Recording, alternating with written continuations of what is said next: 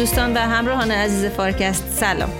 امروز دوشنبه 15 اسفند 1401 من هستی ربی میزبان شما با اپیزود چهار فصل پنج فارکست اکونومیست هستم. امروز با توجه به بیماری تیم فارکست در هفته گذشته و اینکه نشد هفته قبل در خدمتتون باشیم قصد داریم اکونومیست های دو هفته 25 فوریه تا 3 March و چهارم تا ده March رو براتون پوشش بدیم. تو این اپیزود با دکتر فرشاد فاطمی دکتر امینه محمودزاده دکتر محمد امین نادریان و دکتر حمزه عربزاده در خدمت شما خواهیم همراهان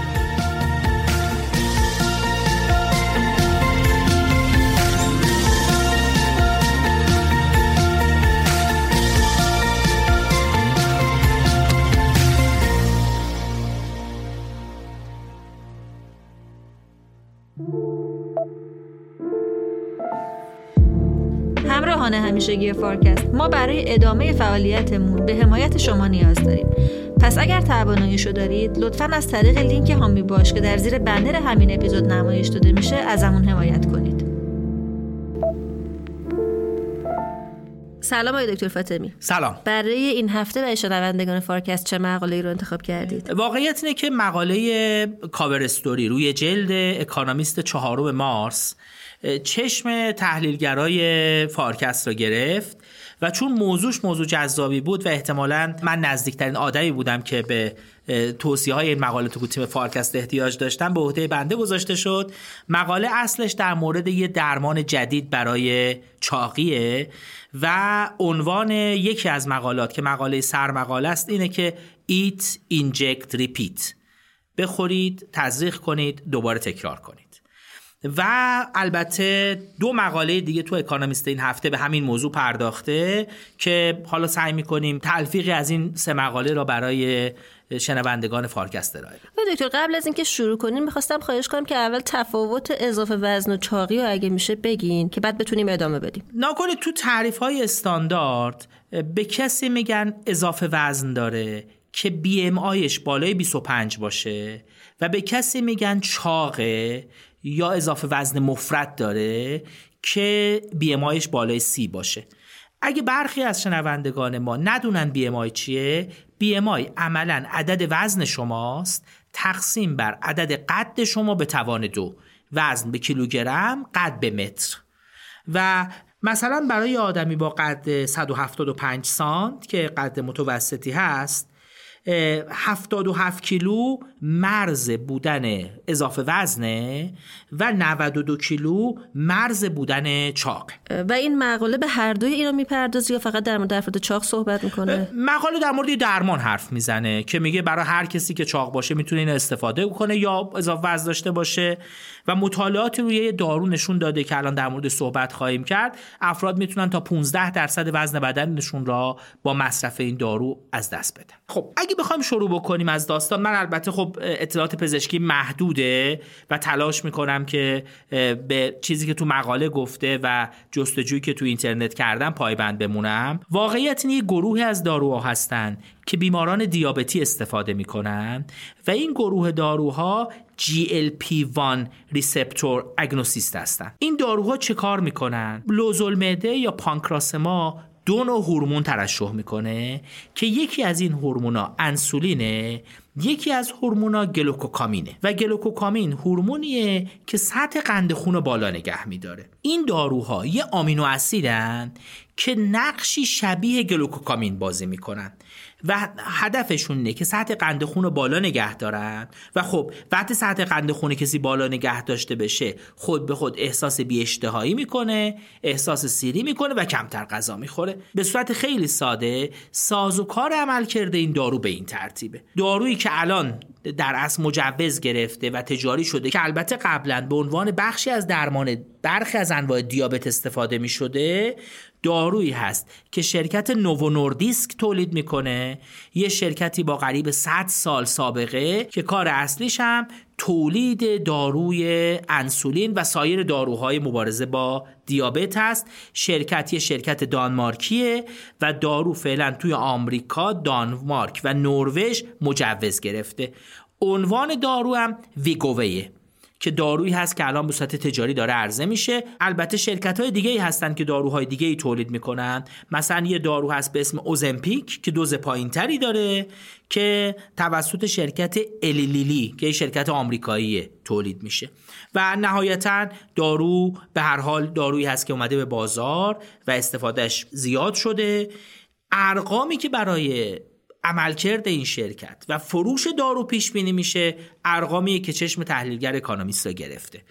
پیش بینی بعضی از تحلیلگران اینه که این گروه داروها ممکنه فروششون تا سال 2031 به ارقامی در حدود 150 میلیارد دلار برسه.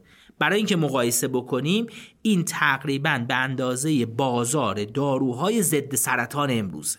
یعنی دارو ممکنه اینقدر گسترده بشه. از زمانی هم که این گروه داروها در از تجویزشون به عنوان داروی ضد چاقی استفاده شده به خصوص داروی شرکت نوو نوردیسک مارکت کپ این شرکت تقریبا در دو سال گذشته دو برابر شده و رسیده به 326 میلیارد دلار. این نوو نوردیسک را تبدیل می‌کنه به دومین شرکت با ارزش دارویی دنیا. یعنی می‌تونیم ببینیم اثری که این دارو و تجویزش به عنوان درمان چاقی گذاشته چقدر بزرگ. آقای دکتر عدد و ارقام این مقاله در مورد مسئله چاقی چی به ما داره میگه؟ نگاه کنید چاقی شرایطیه که همراه خودش بیماری های دیگه را میاره. از جمله دیابت بیماری های قلبی و بیماری های فشار خون و بیماری های دیگه مثل احتمال سکته سرطان های مختلف و یادمون بیاد تو دوره کووید 19 یکی از ادعاها این بود که افراد چاق بر اثر کووید احتمال مرگ و میرشون بالاتره.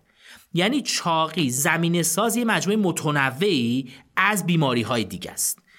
از لحاظ عدد و رقم مقاله ادعا می‌کنه تا سال 2035 ممکنه زیانی که از چاقی و اضافه وزن به اقتصاد دنیا سالانه وارد میشه برسه به چهار تریلیون دلار.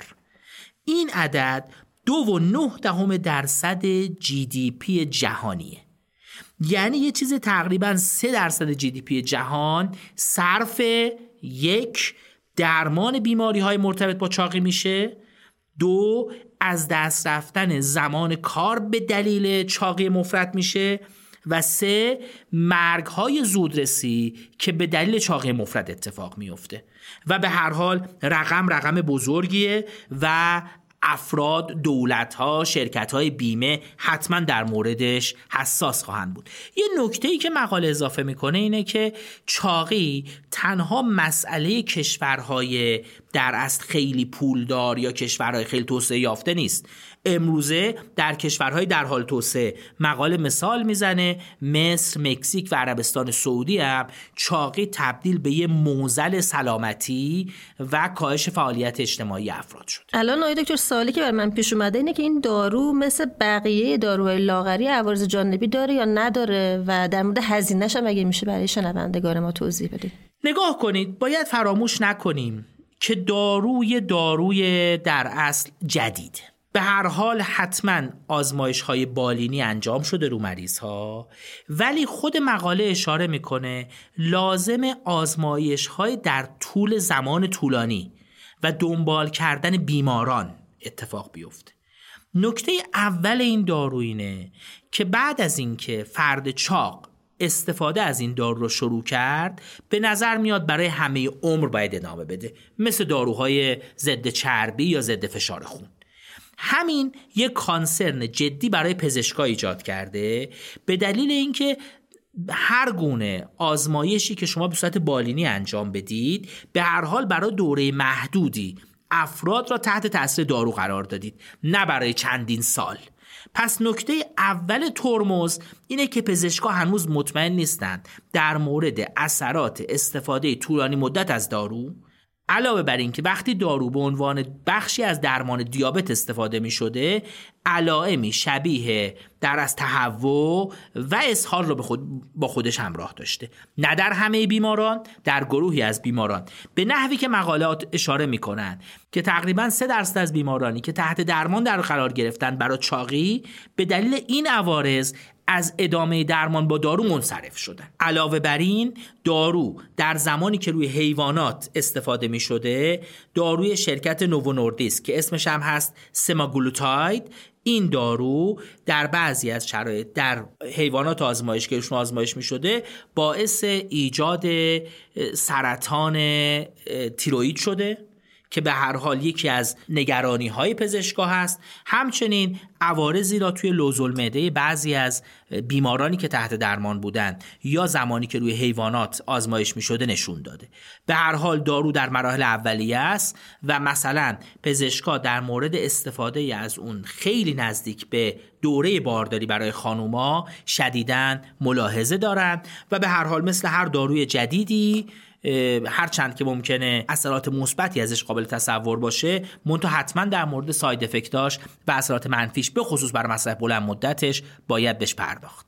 در مورد هزینه که فرمودید این دارو در شرایط فعلی هزینش برای یک دوره که دارویی که داریم حرف می‌زنیم همون داروی وگوویه که مال شرکت نوو نوردیسکه که سماگلوتاید اسم دیگشه که در اسم جنریکشه در مقابل وگووی که اسم برندشه. دارو تقریبا 1300 دلار در ماه هزینه داره و دارو هم دارو تزریقیه. شبیه انسولین که باید از تزریق وارد بشه اینم به صورت در از خوراکی در دسترس نیست. باید تزریق بشه. و برای اوزمپیک حدود 900 دلار. ماهانه هزینهش وقتی بخواد به عنوان درمان چاقی استفاده بشه. خب هزینه خیلی خیلی بالاست. حتی برای مصرف کنندگان توی کشورهای توسعه یافته. اما تو اینجا نباید فراموش کنیم. اگه دارو به سمتی بره که دولت ها به عنوان یه درمان چاقی با اون هزینه های بالایی که دیدیم قبولش کنند. و شرکت های بیمه بیان پشتش اون وقت این گروه ممکنه با شرکت های داروساز در مورد حجم تولید دارو و حجم مصرف به یه توافقاتی برسن که هزینه دارو رو به شدت کاهش بده و فراموش هم نکنیم. هر حال دارویی که الان نوو نوردیسک داره تولید می‌کنه یه دارویی هست که در دوره patent شه و بعد از اینکه patent expire بشه حتما شرکت های دیگه تحت عنوان generic ش میان که این دارو را تولید کنند هزینه های تولید به شدت کاهش پیدا خواهد کرد در اون شرایط و عملا ممکنه به عنوان یه راه حلی که از لحاظ در اصل مالی هم هزینه هاش قابل جبران هست برای تعداد زیادی از جمعیت جهان مورد توجه قرار بگیره. خب اگه این اتفاق بیفته می‌تونیم امیدوار باشیم که هرچی دلمون می‌خواد بخوریم رژیم غذایی هم نداشته باشیم ورزش و اینا هم نکنیم. و بعد لاغرم بشیم. نگاه کنید همین الانم مقاله اشاره می‌کنه که دارو تجویزش به همراه یه سری در اصل رژیم های غذایی و ورزش ها و در اصل حرکات های جسمانی خواهد بود. البته خب نه به شدتی که در حالت عادی برای رفع چاقی استفاده میشه. به نظر میاد یه راه وجود داره. منتها فکر می‌کنم نباید خیلی ذوق زده بشیم. چون علاوه بر با ملاحظاتی که در مورد هزینش بود ملاحظاتی در مورد ساید افکتش وجود داشت. اثرات طولانی مدتش مورد ملاحظه بود و به نظر میاد الان هنوز زمانش نیست که رژیم های غذایی کامل کنار بذاریم یا کلا بیخیال ورزش و اینجور موارد بشیم و به نظر میاد همچنان باید افراد این را به عنوان یه راه حل ممکن در بلند مدت مطرح بشه. منتها این نیست که هنوز نهایی شده باشه و دارو به صورت در دسترس برای همه مردم جهان به خصوص در کشورهای در حال توسعه شبیه ما در دسترس باشه. و آیا تو جنبندی نهایی اکونومیست در مورد این دست از داروها چیه؟ نگاه کنید. اکونومیست از یه طرف داره علاقمندی نشون میده بابت کاهش هزینه هایی که ممکنه دنیا بپردازه به خاطر رفع مشکل چاک. مثلا یه مطالعه نشون داده که اگر درصد افراد دارای اضافه وزن و چاقی مفرد پنج واحد درصد کاهش پیدا کنه در جمعیت دنیا 429 میلیارد دلار به نفع اقتصاد دنیاست. به همین خاطر به عنوان یه نگرش اقتصادی اگر این دارو بتونه موثر باشه اقبال از این جهت به دارو قابل توجه خواهد بود. همچنین به عنوان مثال مطالعات نشون میدن هزینه چاقی مفرد سه و 6 دهم درصد در سال توی استرالیا تا سال 2060 بره بالا. یعنی به هر حال علاوه بر اینکه الان هزینه زیاده شیب افزایش هزینه های چاقی هم برای جوامع داره خیلی زیاد میشه. به همین خاطر به عنوان یه روش جایگزین در مقابل رژیم گرفتن که commitment های بلند مدت از افراد می‌خواد در مقابل درمان هایی که همراه با جراحی من جمله برداشتن بخشی از معده یا suction کردن چربی ها از داخل بدن این به نظر میاد دارویی که ممکنه بتونه جایگزین بشه. اما همچنان انتهای مقاله میگه تا زمانی که این برسه به یه موضوعی که بتونیم همه ما باش دلگرم باشیم که مسئله چاقی رو کلا حل می‌کنه فاصله داریم. هرچند که یه توسعه خوبه یه پیشرفت رو به جلوه و باید چند سالی منتظر بمونیم ببینیم به چه ترتیب کار پیش میره ممنون آقای دکتر که لطف کردید و مقاله‌ای که تو حوزه تخصصیتونم نبود و برای شنوندگان ما پوشش دادید. منم خیلی متشکرم. معذرت می‌خوام. اگه من نتونستم همه جنبه پزشکی و بیولوژیک مقاله پوشش بدم ولی فکر کردیم این مقاله ممکن مورد توجه همراهان فارکست باشه. ممنون آقای دکتر. خیلی متشکرم.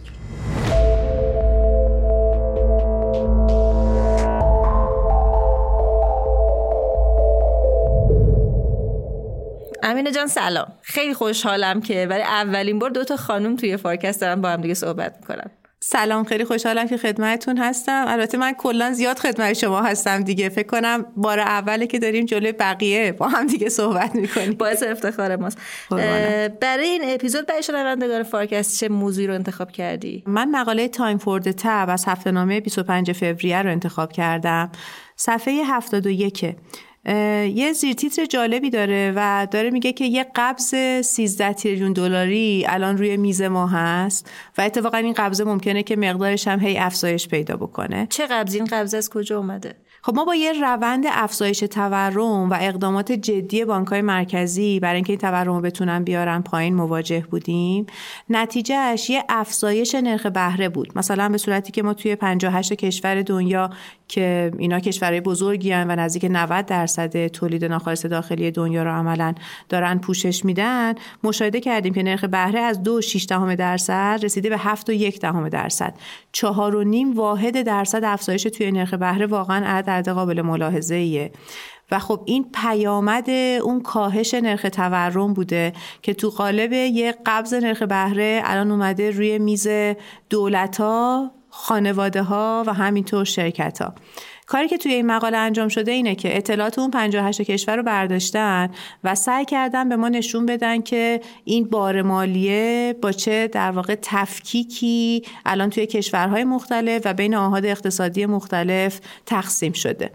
بار مالی چیه؟ به چه چیزایی بستگی داره؟ ببین در واقع الان موضوع اینه که آدما وقتی که یه بدهی دارن ایجاد می‌کنن برای بازپرداخت این بدهی طبیعتا باید یه هزینه ای بدن. خب برای اینکه من ببینم که این هزینه برای هر کی زیاده یا کمه باید با یه چیزی مقایسهش بکنم و مثلا فرض کنید که در مورد دولت ها من می‌تونم این اندازه هزینه مالی رو با بودجهشون مقایسه بکنم در مورد شرکت ها می‌تونم با سود عملیاتیشون مقایسه بکنم در مورد خانواده ها می‌تونم با درآمد قابل تصرف طرفشون مقایسه بکنم و از این منظر ببینم که بالاخره اگه نرخ بهره زیاد شده کدوم یکی از این ستا بازیگر اقتصادی من بیشتر دارن متحمل هزینه میشن؟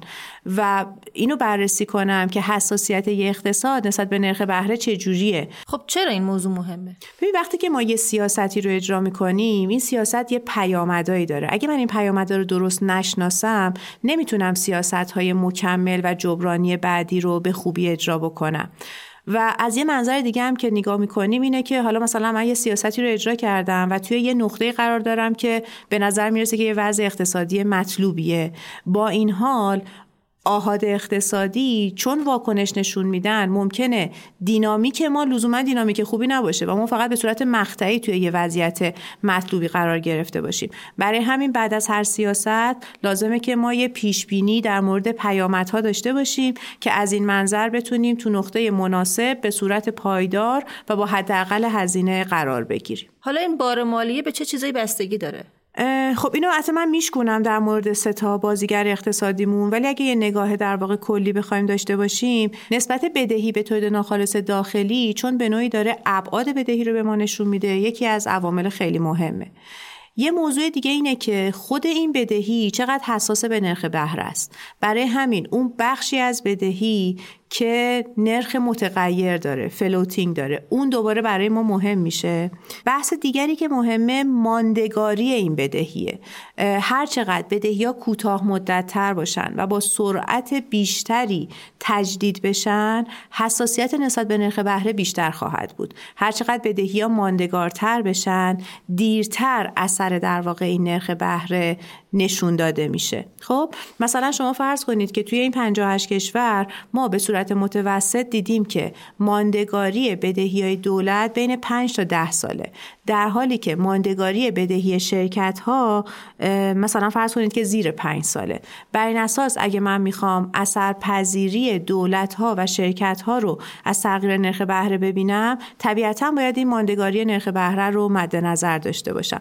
که در واقع اکونومیست اینجا میاد و یه فروزی در نظر می‌گیره. مثلا ماندگاری برای دولت ها رو پنج سال و برای شرکت ها و خانوارها رو دو سال لحاظ می‌کنه و فرض می‌کنه که حالا که در واقع بدهی داره گرونتر میشه پس آدما بدهی های در واقع بیشتری ایجاد نمی‌کنن و نسبت بدهی به جی دی پی ثابت میمونه. در نتیجه ممکنه که به رغم اینکه نرخ بهره افزایش پیدا کرده ما لزوما هزینه های بیشتری در همه کشورها لازم نباشه که باز پرداخت بکنیم.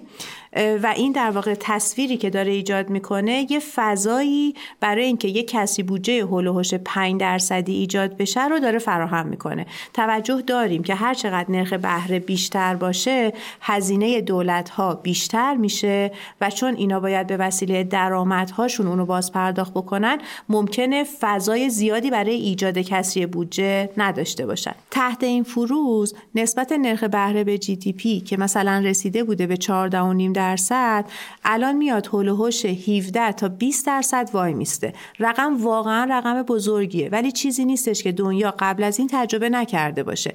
مثلا تو بحران 2007 یا تحولاتی که توی دهه 80 و 90 میلادی توی آمریکا اتفاق افتاده بود نسبت نرخ بهره به جی دی پی به همین هول و مثلا 20 درصد رسیده بود.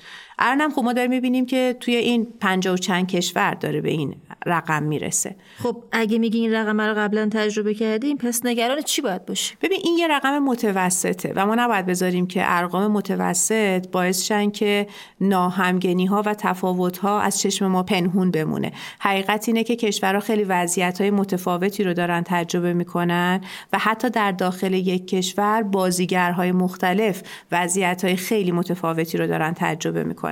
بذار اول از چشم بازیگر بهش نگاه کنیم. بین سه تا بازیگر اصلی که در موردشون صحبت کردیم خانوارها شرکتها و دولتها به ترتیب اون بازیگرانی هستند که بیشترین آسیب رو از این افزایش نرخ بهره دارن می‌بینن حالا هر کدوم اینا رو می‌تونیم بریم بشکنیم و بریم جلوتر. مثلا در مورد خانوارها چیزی که من می‌تونم به شما بگم اینه که اون کشورهایی که نسبت بدهی به درآمد قابل تصرف بالاتری داشتن یا بدهی با نرخ بهره متغیر بیشتری داشتن یا ماندگاری بدهیشون بیشتر بوده و یا تغییر بالاتری در نرخ بهره رو تجربه کردن این کشورها آسیب بیشتری دیدن. و نکته جالبش اینه که اینجا حسن سه تا کشور اولی که بهشون نگاه می‌کنیم اینا کشورهای ثروتمندن. چون توی اون کشورهاست که خانوارها می‌تونن بدهی ایجاد کنن بدهی با درآمد متغیر ایجاد کنن.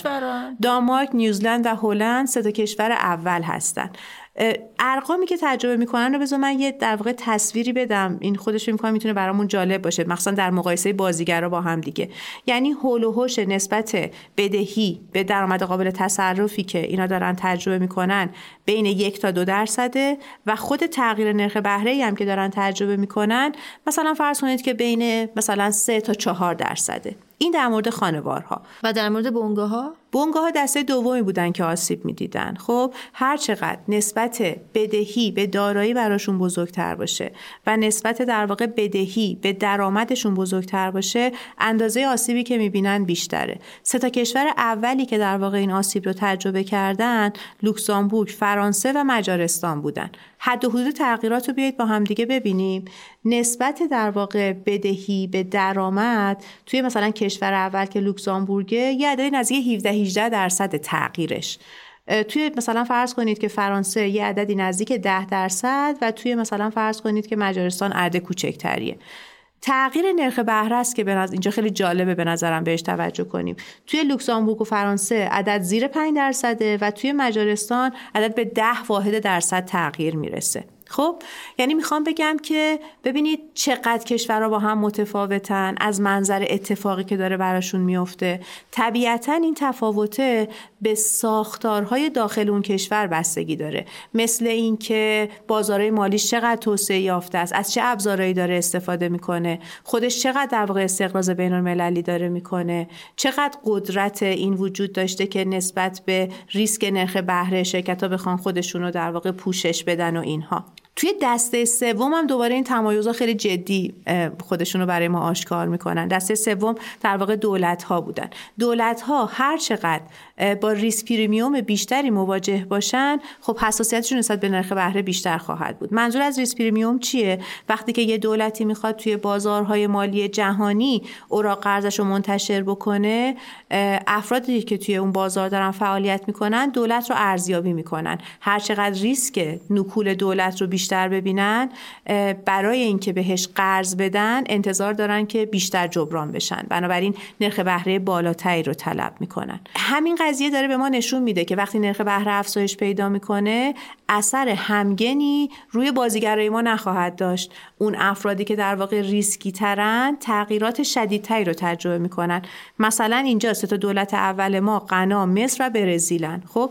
و وقتی ما به تغییر در واقع نرخ بهرهشون نگاه می‌کنیم غنا بالای 20 واحد درصد تغییر توی نرخ بهره رو داره تجربه می‌کنه. خب عدد واقعا عدد بزرگیه. هرچند وقتی که توی مثلا فرض کنید که نسبت بدهی به درآمد دولت میایم خب اونجا هم دوباره مثلا قنا 6 واحد درصد تغییر توی همین هم داره تجربه می‌کنه. عدد بزرگیه. دو تا کشور بعدی ارقام مثلا کوچکتری دارن. پس ما در مجموع چیزی که داریم می‌بینیم اینه که انگار دولت کشورهای فقیر خیلی متاثر شده و آهاد اقتصادی کشورهای ثروتمند. این خودش این که میگم دینامیکش مهمه خب پیامدهای بعدی خیلی جدی می‌تونه برای اقتصاد داشته باشه. ببینید ما در واقع در مورد این کشورهای نوظهور اینا ممکن بوده برای اینکه بخوان شوکهای چند سال گذشته من جمله شوی کرونا رو پوشش بدن روی کردهای مختلفی رو پیش بگیرن. بعضیاشون بدهی داخلی ایجاد کردن اونا طبیعتا الان از این افزایش نرخ بهره آسیب کمتری دیدن و بعضیاشون در واقع بدهی خارجی که حتی ممکنه الان واقعا نیازمند کمک باشن. مثلا یه چنین چیزی رو وقتی ما آرژانتین رو نگاه می‌کنیم آرژانتین الان در واقع با یه برنامه جدید با IMF شروع کرده به خاطر تغییرات خیلی زیادی که داشته توی مثلا بدهی ها ایناش تجربه می‌کرده. در مورد غنا با هم صحبت کردیم. الان سیاست های در واقع انقباضی خیلی جدی مالی و پولی رو شروع کرده که قادر به بازپرداخت بدهیاش باشه.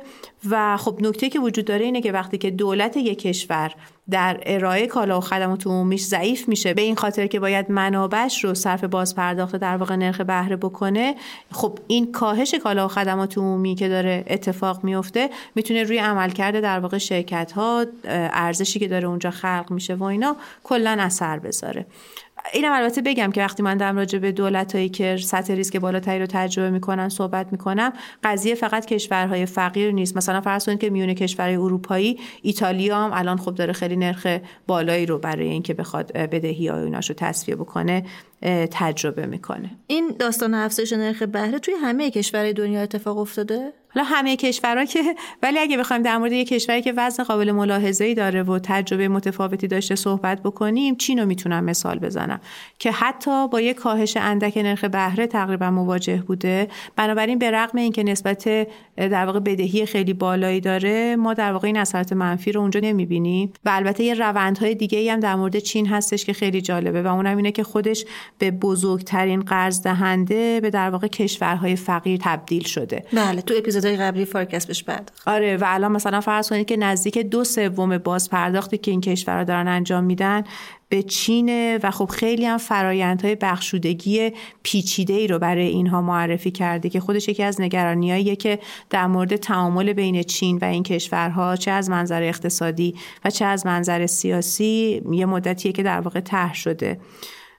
عملا مثلا فرض کنید که 8 بانک بزرگ چینی یک و شیش دهم تریلیون دلار به دنیا قرض دادن برای اینکه ابعاد عدد رو متوجه باشیم این تقریبا دو درصد جی دی پی دنیاست.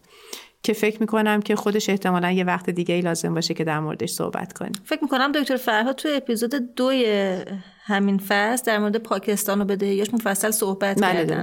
خب این چیزایی که گفتی به درد کسب و کارا تو ایران هم می‌خوره. کسب و کارا تو ایران دو دستن. یه دسته اونایی که بازار رسمی دسترسی دارن یه دسته اونایی که نیستن.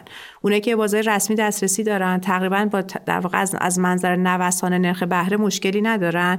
ولی معمولا وقتی که یه انقباض اعتباری صورت می‌گیره جیره بندی اعتبار براشون بیشتر میشه و اینا دسترسیشون به اعتبار کاهش پیدا می‌کنه. بنابراین لازمه که مکانیزمای مکمل رو همیشه دم دست داشته باشن که اگه اون انقباض اعتباری هست یه طریق دیگه ای تامین مالی بکنن مثل همین داستان مثلا تامین مالی زنجیره تولید و اینا که می‌شناسیم. اونایی که بازار اعتبار رسمی دسترسی ندارن اونا واقعا با تغییرات نرخ بهره هم مواجه میشن. یعنی هر دو تا مشکل رو در واقع با هم دیگه خواهند داشت. شاید در واقع این توصیه این که در داخل زنجیره تامین سعی کنن که از ابزارهای مناسب مالی استفاده کنن. در مورد اونا خیلی در واقع جدی تر بخواد خودشو نشون بده. ممنونم امینه جان. منم از شما و شنوندگان عزیزتون خیلی ممنونم بابت فرصتی که در اختیارم قرار دادید.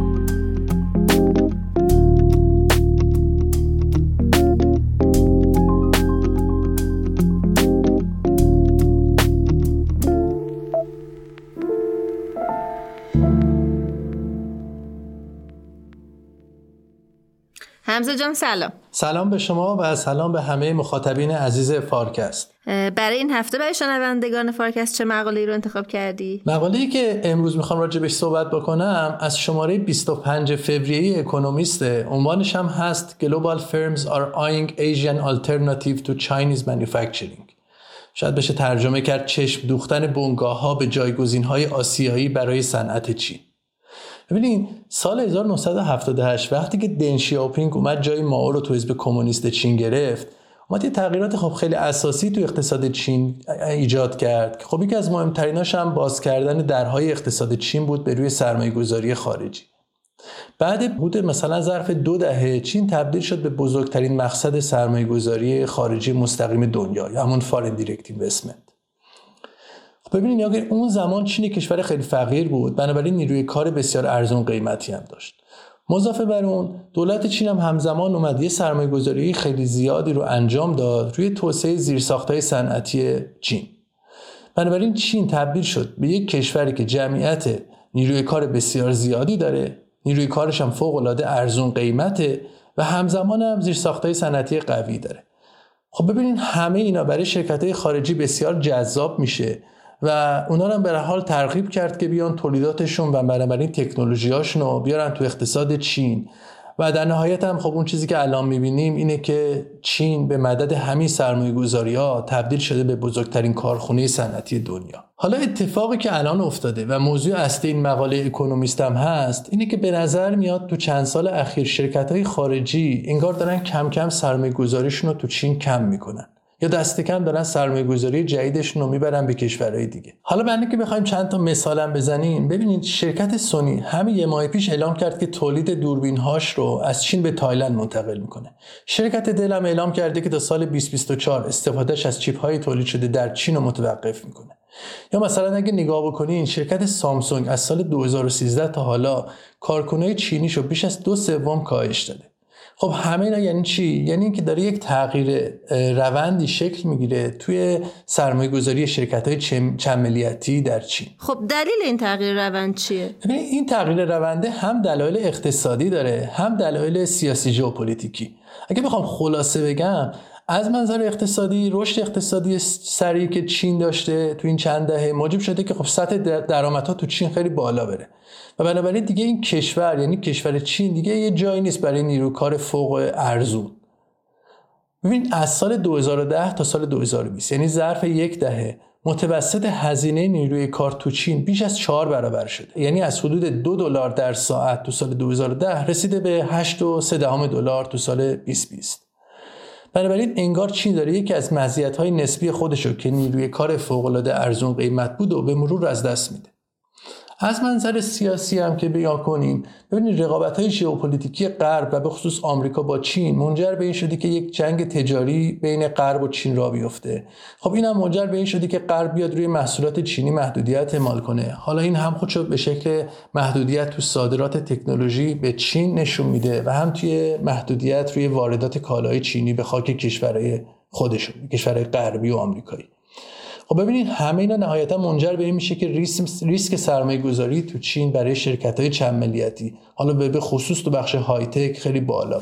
حالا مسئله که شرکت های چند ملیتی باش روبرو هستن اینه که چه کشور یا کشورهایی می‌تونن بیان جایگزین چین بشن برای سرمایه گذاری خب مسئله اینه که هیچ کشوری هم به تنهایی نمی‌تونه بیاد یه جایگزین مناسبی بشه واسه چین. به خصوص از این لحاظ که چین همزمان هم زیر ساختای صنعتی خیلی قوی داره و هم یه فراوانی جمعیت خیلی بالایی داره که عملا منجر به این میشه که یک نیروی کار وسیع داشته باشه توی یک بازار واحد خیلی بزرگ. حالا اکونومیست حرفش اینه که اگرچه هیچ کشوری نمی‌تونه به تنهایی جایگزینی بشه واسه چین اما مجموعه کشورهایی مثلا مثل ژاپن و کره رو در نظر بگیریم یا کشورهای جنوب شرق آسیا حالا مثل اندونزی و تایوان و مالزی و سنگاپور و این کشورها حالا از سمت دیگه هند و مجموعه این کشورها رو که در نظر بگیریم به نظر میاد که این کشورها رو هم دیگه بتونن یه جایگزینی بشن واسه چین برای شرکت چند ملیتی که بیان سرمایه گذاری کنن تو کشورها و به نوعی آوتسورس کنن.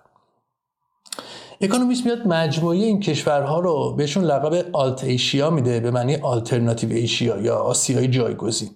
و میگه که مجموعه این کشورها از یک طرف شامل کشورهایی میشن مثل ژاپن و کره که خب تکنولوژی خیلی بالایی دارن. از اون طرف هم البته نیروی کارشون گرون قیمت و بنابراین هزینه تولید توشون خیلی گرون میشه.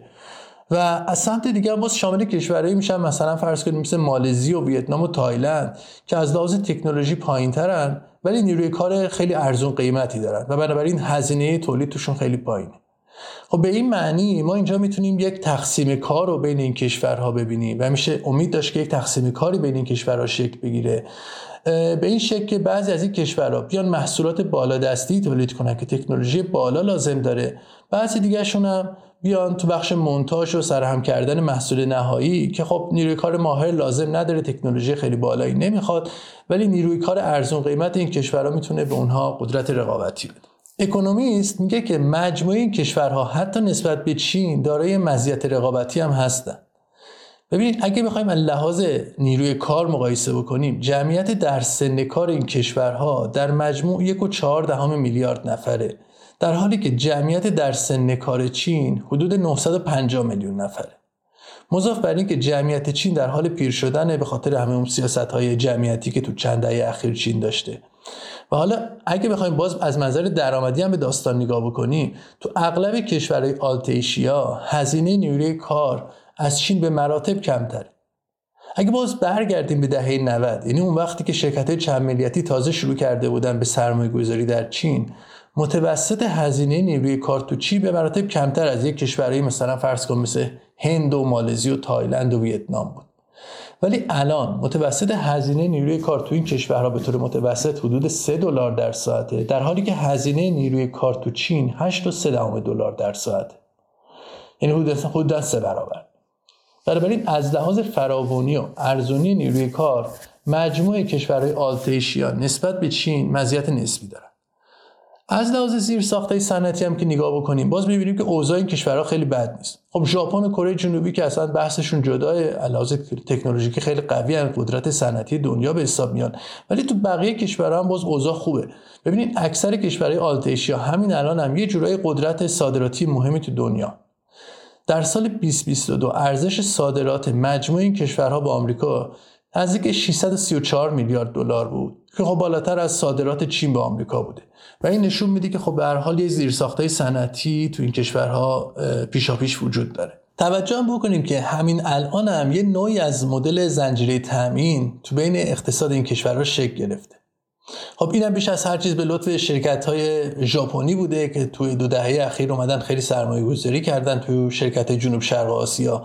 کره جنوبی هم باز توی 7 سال گذشته همین مسیر ژاپن رو طی کرده. حالا بخوایم باز با عدد و رقم حرف بزنیم ببینید ده سال پیش سرمایه گذاری که شرکت های کره جنوبی تو کشورهای عضو اتحادیه کشورهای جنوب شرق آسیا انجام دادن تقریبا نصف سرمایه گذاری بود که کره تو چین انجام داده بودن.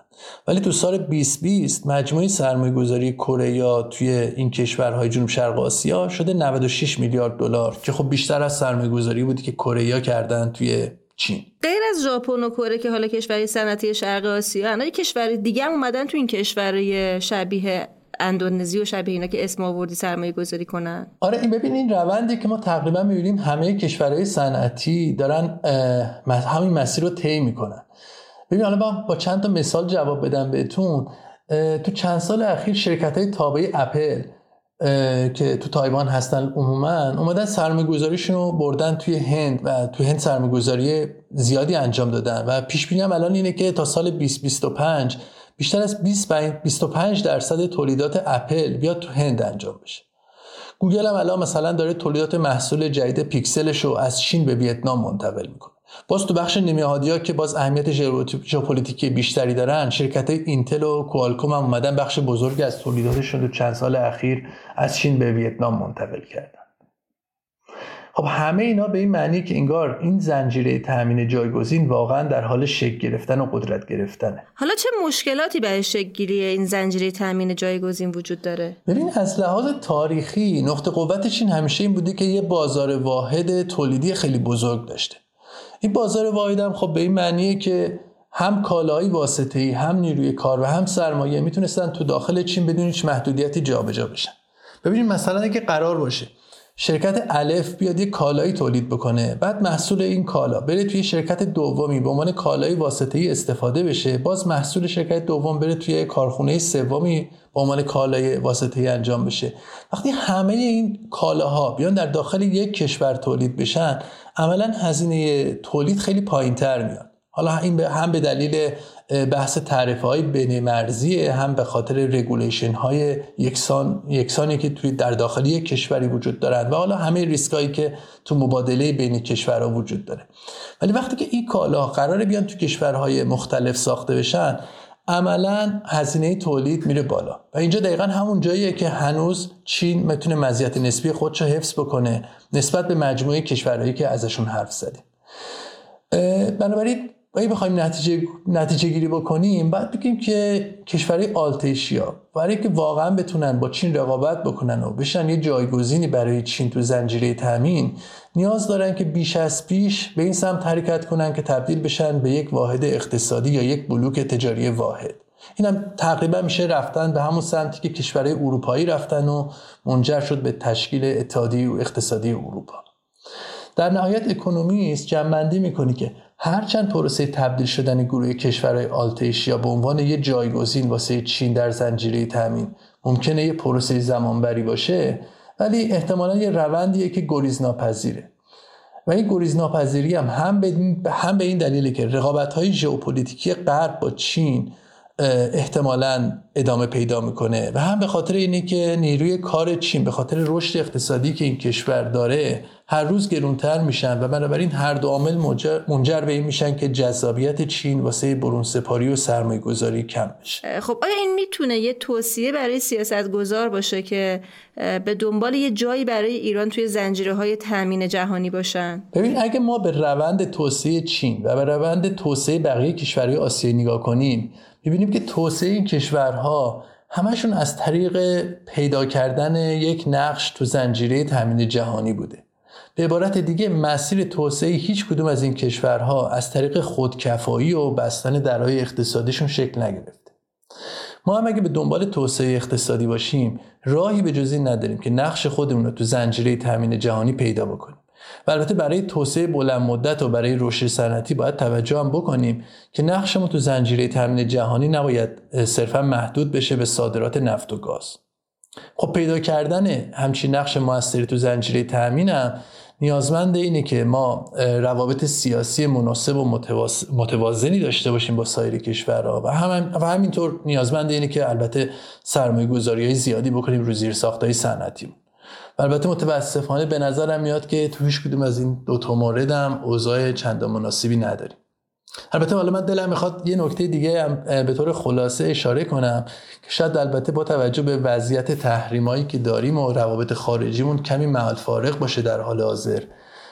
ولیش خب فردا روزی به قول معروف اگه یه روز خوب بیاد و روابط خارجیمون بهبود پیدا کنه و تحریما لغو بشن و امکان حضورمون تو عرصه اقتصاد جهانی به وجود بیاد شاید بشه بیشتر روی موضوع فکر کرد. ببینید وارد شدن به قراردادهای تجاری و باز کردن درهای اقتصاد به روی تجارت جهانی می‌تونه واسه کشورهای نفتی واجد یک خطر باشه. او خطر هم اینه که برای کشورهای نفتی به هر حال مزیت نسبی همیشه فروش نفته که تاثیرش همیشه پولدار شدن کشور بالا رفتن سطح درآمدها و سطح قیمتها و خود اینم منجر به از دست دادن قدرت رقابتی میشه. حالا همون چیزی که تو ادبیات اقتصادی به عنوان بیماری هلندی ازش یاد می‌کنیم. راه حلی هم که عموما واسه این مشکل تو کشور ما در پیش گرفته شده بوده این بوده که بیایم با محدود کردن واردات صنعت داخلیمون رو حفظ کنیم و نجات بدیم. خب این روش هم در دراز مدت به کاهش بهرهوری و از دست دادن قدرت رقابتیمون منجر شد راه حل جایگزین همینه که به جایی که پول نفت رو به اصطلاح بیاریم سر سفره مردم اونو برای توسعه زیرساختهای صنعتی و افزایش بهرهوری و آموزش سرمایه گذاری کنیم. خب البته این مسیر هم می‌تونه از لحاظ اقتصاد سیاسی چندان دلچسب سیاست گذاری اقتصادی نباشه. ولی به نظر میاد که خب بهترین مسیر باشه برای یک توسعه بلند مدت و رشد صنعتی. ممنون حمزه جان. منم ممنونم از شما و از شنوندگان عزیز فارکست.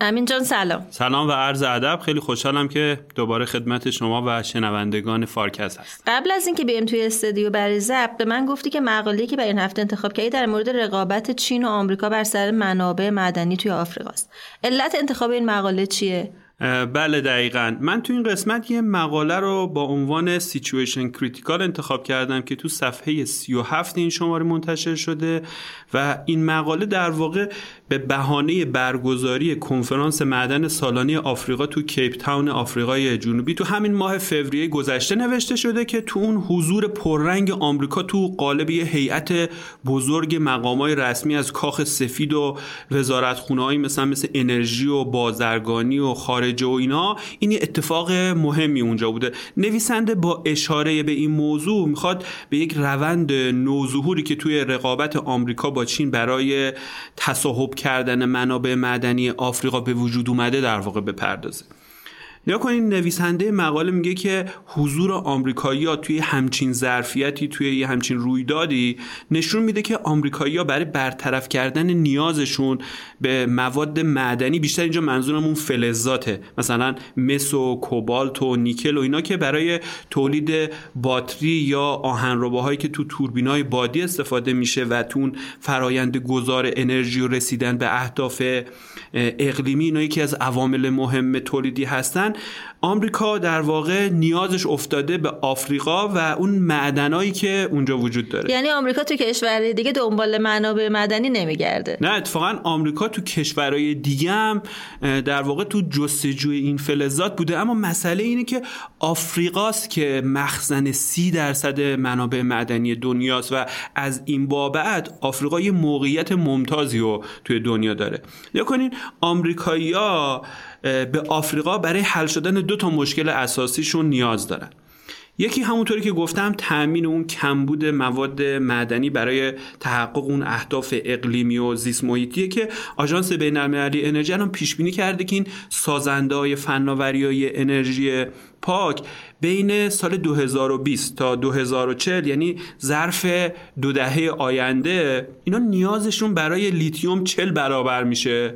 برای گرافیت 25 برابر میشه و برای نیکل و کوبالت بیش از 20 برابر نیازشون و تقاضاشون افزایش پیدا می‌کنه. خب بالاخره این معادن هم همونطور که می‌دونین اینطوری نیستش که تو همه کشورها بر اساس نیازی که هر کشور داشته باشه توضیح شده باشه. و بخش اعظمشون کجاست؟ الان اونا تو کشورهای آفریقایی. البته جا داره اینجا که اشاره کنن که این جهش خیره کننده تقاضا برای این فلزاتی که گفتم برای کشورهای مثلا مثل کشور ما هم که یه منابع سرشاری از فلزاتی مثلا مثل مس و نیکل و لیتیوم داره هم می‌تونه فرصت آفرین باشه. البته طبعا اصلا منظورم از فرصت صرفا خامفروشی این فلزات نیست. پس این شد مسئله اول. و گفتی که فقط برای اهداف زیست محیطیه. بله دقیقا.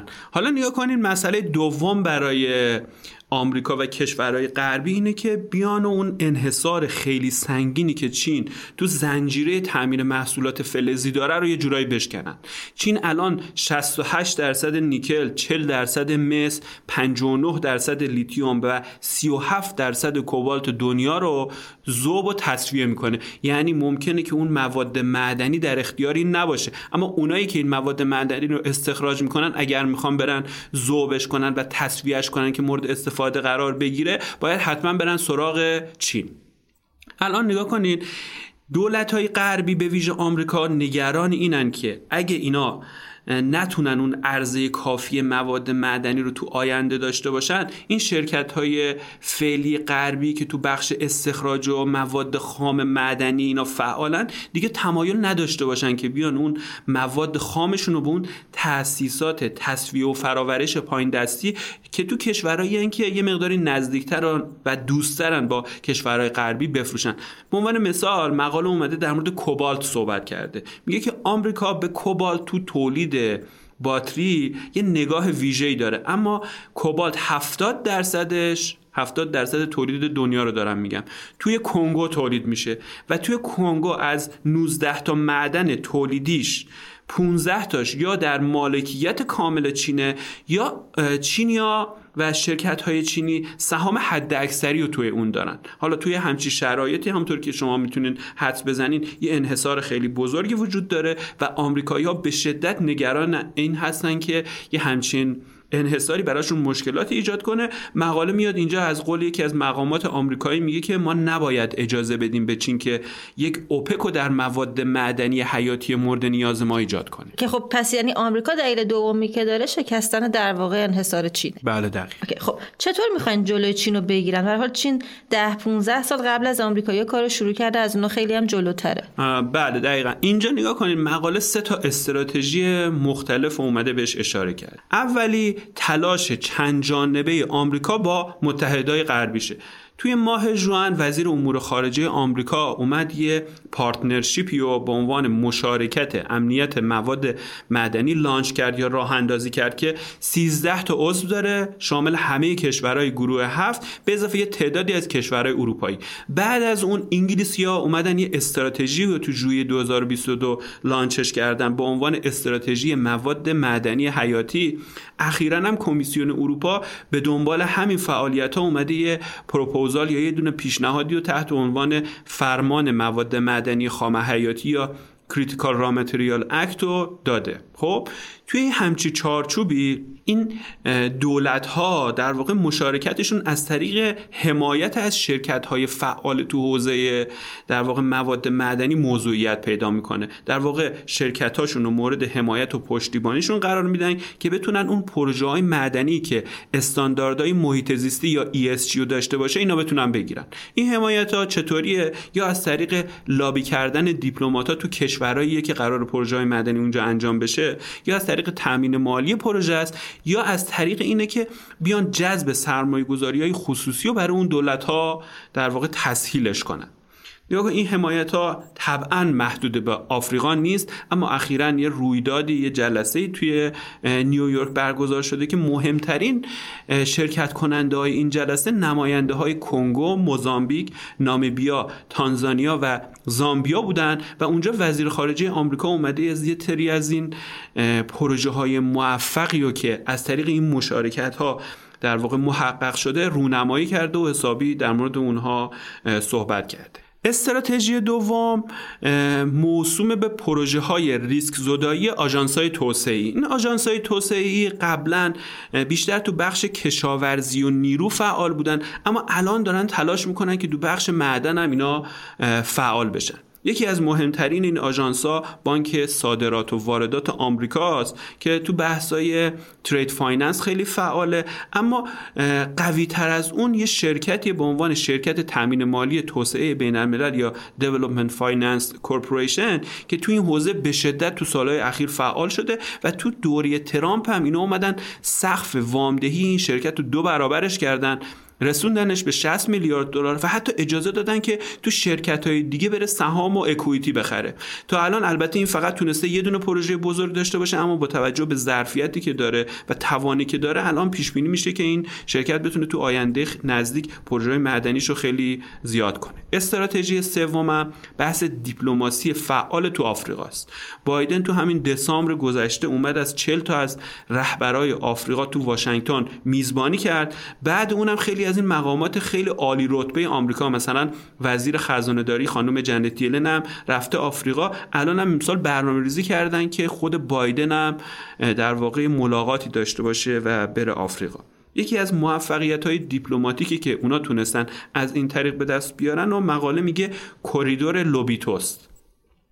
نگاه کنید یه خط آهنی توی آفریقا وجود داره یعنی در واقع وجود داشته که میاد مثل کنگو و زامبیا رو می‌بره به بندر لوبیتو توی آنگولا و یه ایده وجود داشته که بیان اینو در واقع revamp ش کنن نوسازیش کنن. اما این موضوع الان دهه هاست که به خاطر اختلافی که بین این کشورها وجود داشته همچنان مسکوت مونده و اون مثل این کشورهای اصلی که گفتم منظورم کنگو و زامبیاست از طریق یک مسیر جاده ای از کشورهای کنگو و زامبیا میره به بندر دوربان توی آفریقای جنوبی که هم طولانی تره و خیلی هم میگن حتی ناامتره اما الان که رؤسای جمهور جدید این سه تا کشور کنگو، زامبیا و آنگولا با آمریکا روابط بهتری دارن و با همدیگه هم روابطشون یه نوعی حسنه تر شده و اون اتکاشون هم به چین کمتر شده. اینا الان حاضر شدن که بیان اون پروژه نوسازی اون خط لوله رو به کنسرسیوم غربی بدن که توی مناقصه به نظر من فرمایشی در واقع اون رقیب چینیش هم شکست داده. آمریکایی‌ها میگن که اگه این مسیر در واقع محقق بشه و اونا بتونن این نوسازی رو تو این خط آهن انجام بدن جذابیت سرمایه گذاری تو این کشورها به خاطر توسعه این زیر ساخته تقویت میشه. علاوه بر اون یه مسیر جدیدی رو برای تأمین خوراک کارخونه های زوب و تصفیه فلزاتی که خارج از چین هم هستن ایجاد می‌کنن. آمریکایی‌ها حتی فراتر از این اومدن یه سری ممورندوم اف اندرستندینگ یا تفاهم نامه هایی هم با کشورهای زامبیا و کنگو بستن که بهشون کمک می‌کنه که اون زنجیره تأمین محصولات فلزی خودشون رو توسعه بدن و به اصطلاح خام فروشی نکنن. یعنی که خودشون مثلا برن اون فلزاتی مثل مس و کوبالت و اینا رو تصویه و فراوری کنن و یه جورایی باتریایی رو تولید کنن که می‌تونه مورد استفاده خودروهای برقی آینده قرار بگیره. خب علا رقم این جاه طلبی های ژئو استراتژیک غربی برای رسیدن به اهدافشون معلوم نیستش که این اقدامات نهایتا منجر به رشد هنگفت سرمایه گذاری تو بخش فلزات بشه یا نه. الان پیش بینی میشه که مخارج سرمایه گذاری 20 شرکت معدنی بزرگ جهان تو سال 2023 فقط 12 درصد رشد کنه که با اون چیزی که برای تحقق اهداف اقلیمی مورد نیازه به نظر می‌رسه که فاصله قابل توجهی رو داره. خب پس گفتی که آمریکا سه تا استراتژی مختلف و برای جلوگیری از این انحصارگری چین داره دنبال می‌کنه. اول این بود که تلاش چند جانبه به کمک متحدای غربیش داره می‌کنه. موضوع دوم اهرم کردن آژانس‌های توسعه‌ای بود. موضوع سومی هم که گفتیم بود که یه دیپلماسی فعالی داره توی آفریقا تلاش می‌کنه که داشته باشه. خب حالا با توجه به همه اینا کشورهای آفریقایی هم یه سابقه تاریکی از فعالیت شرکت غربی توی منابع نفت و گاز و فلزات خودشون دارن.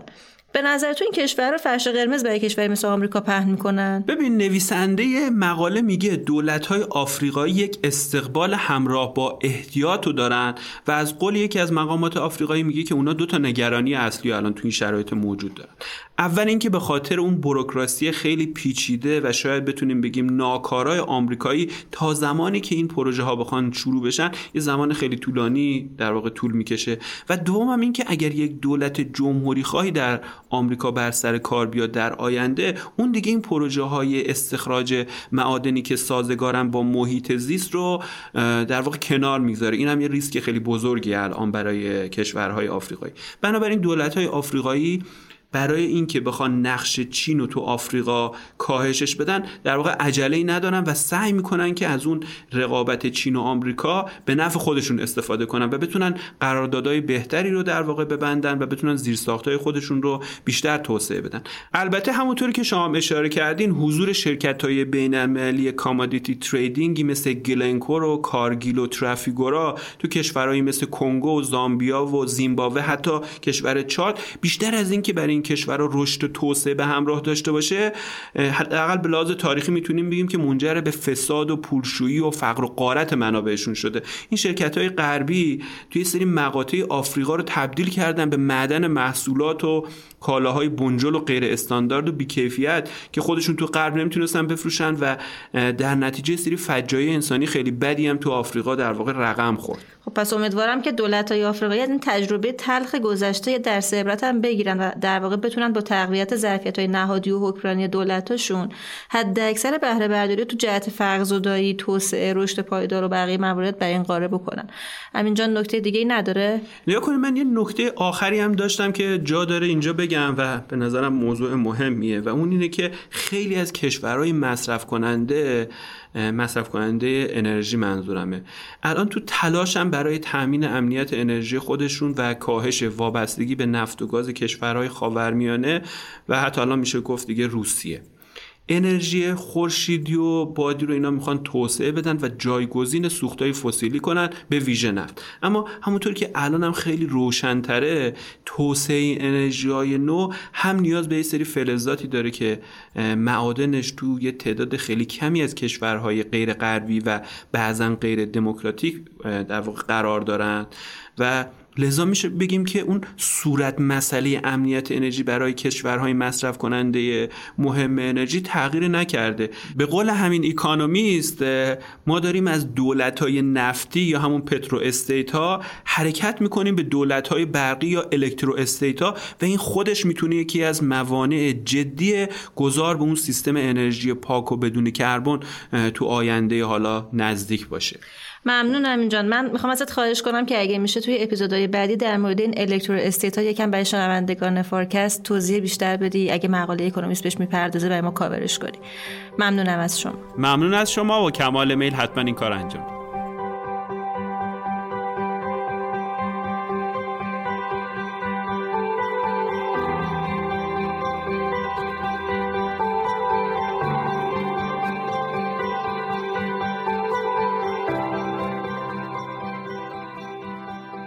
از اینکه شنونده اپیزود چهار فصل پنج فارکست اکونومیست بودید از شما ممنونم. فارکست رو می‌تونید در وبسایت رهنمان که آدرس اون تو caption همین قسمت درج شده و همینطور پلتفرم‌های مختلف پادگیر مثل کست باکس، گوگل پادکست، اپل پادکست و فیدیبو بشنوید و دنبال کنید.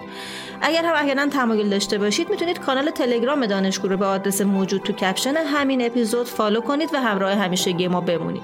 علاوه بر همه مسیرهای ذکر شده اگه تمایل به طرح پرسش از اساتید یا حمایت مالی از گروه محصولات فارکست رو دارید می‌تونید با ما از طریق اینستاگرام و لینکدین همراه بشید. ما برای تداوم فعالیتمون به حمایت شما نیاز داریم. پس اگر تواناییشو دارید از طریق لینک هامی باش که در زیر بنر همین اپیزود نمایش داده شده ازمون حمایت کنید. من هستی ربیعی هستم و روز و روزگار خوشی رو براتون آرزو می‌کنم. خداحافظ.